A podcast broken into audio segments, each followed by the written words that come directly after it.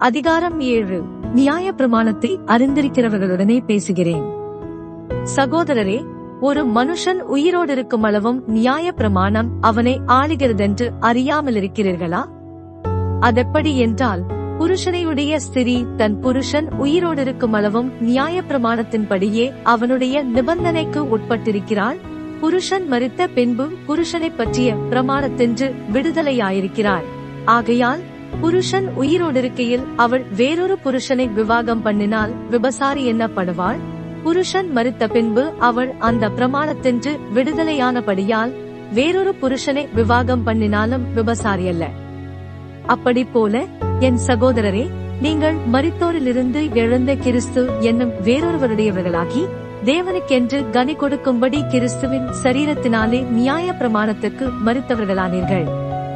நாம் மாம்சத்திற்கு உட்பட்டிருந்த காலத்தில் நியாய பிரமாணத்தினாலே தோன்றிய பாவ இச்சைகள் மரணத்திற்கு ஏதுவான கனிகளை கொடுக்கத்தக்கதாக நம்முடைய அவயவங்களிலே பலன் செய்தது.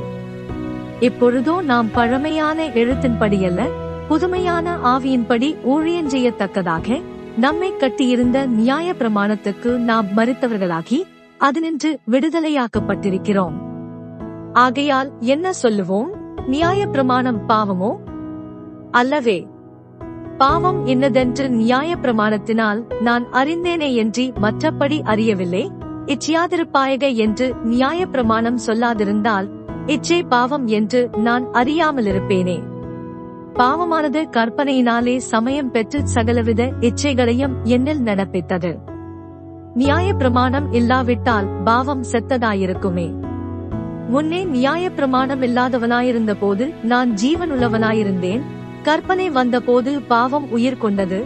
நான் மறித்தவனானேன் இப்படி இருக்க ஜீவனுக்கேதுவான கற்பனையே எனக்கு மரணத்துக்கேதுவாயிருக்க கண்டேன். பாவமானது கற்பனையினாலே சமயம் பெற்று என்னை வஞ்சித்து அதனாலே என்னை கொன்றது. ஆகையால் நியாய பிரமாணம் பரிசுத்தம் உள்ளதுதான் கற்பனையும் பரிசுத்தமாயும் நீதியாயும் நன்மையாயும் இருக்கிறது. இப்படி இருக்க நன்மையானது எனக்கு மரணமாயிற்றோ? அப்படியல்ல பாவமே எனக்கு மரணமாயிற்று.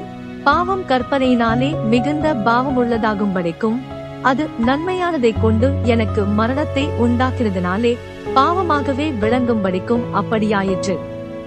மேலும் நமக்கு தெரிந்திருக்கிறபடி நியாய பிரமாணம் ஆவிக்குரியதாயிருக்கிறது. நானோ பாவத்துக்கு கீழாக விற்கப்பட்டு மாம்சத்துக்குரியவனாயிருக்கிறேன். எப்படி எனில் நான் செய்கிறது எனக்கே சம்மதியில்லை. நான் விரும்புகிறதை செய்யாமல் நான் வெறுக்கிறதையே செய்கிறேன். இப்படி நான் விரும்பாததை செய்கிறவனாயிருக்க நியாய பிரமாணம் நல்லதென்று ஒத்துக்கொள்ளுகிறேனே. ஆதலால் நான் அல்ல எனக்குள் வாசமாயிருக்கிற பாவமே அப்படி செய்கிறது. அதெப்படி எனில் என்னிடத்தில் அதாவது என் மாம்சத்தில் நன்மை வாசமாயிருக்கிறதில்லை என்று நான் அறிந்திருக்கிறேன். நன்மை செய்ய வேண்டும் என்கிற விருப்பம் என்னிடத்தில் இருக்கிறது நன்மை செய்வதோ என்னிடத்தில் இல்லை ஆதலால் நான் விரும்புகிற நன்மையை செய்யாமல் விரும்பாத தீமையையே செய்கிறேன். அந்தபடி நான் விரும்பாததை நான் செய்தால் நான் அல்ல எனக்குள்ளே வாசமாயிருக்கிற பாவமே அப்படி செய்கிறது. ஆனபடியால் நன்மை செய்ய விரும்புகிற என்னிடத்தில் தீமை உண்டென்கிற ஒரு பிரமாணத்தை காண்கிறேன். உள்ளான மனுஷனுக்கேற்றபடி தேவனுடைய நியாய பிரமாணத்தின் மேல் பிரியமாயிருக்கிறேன்.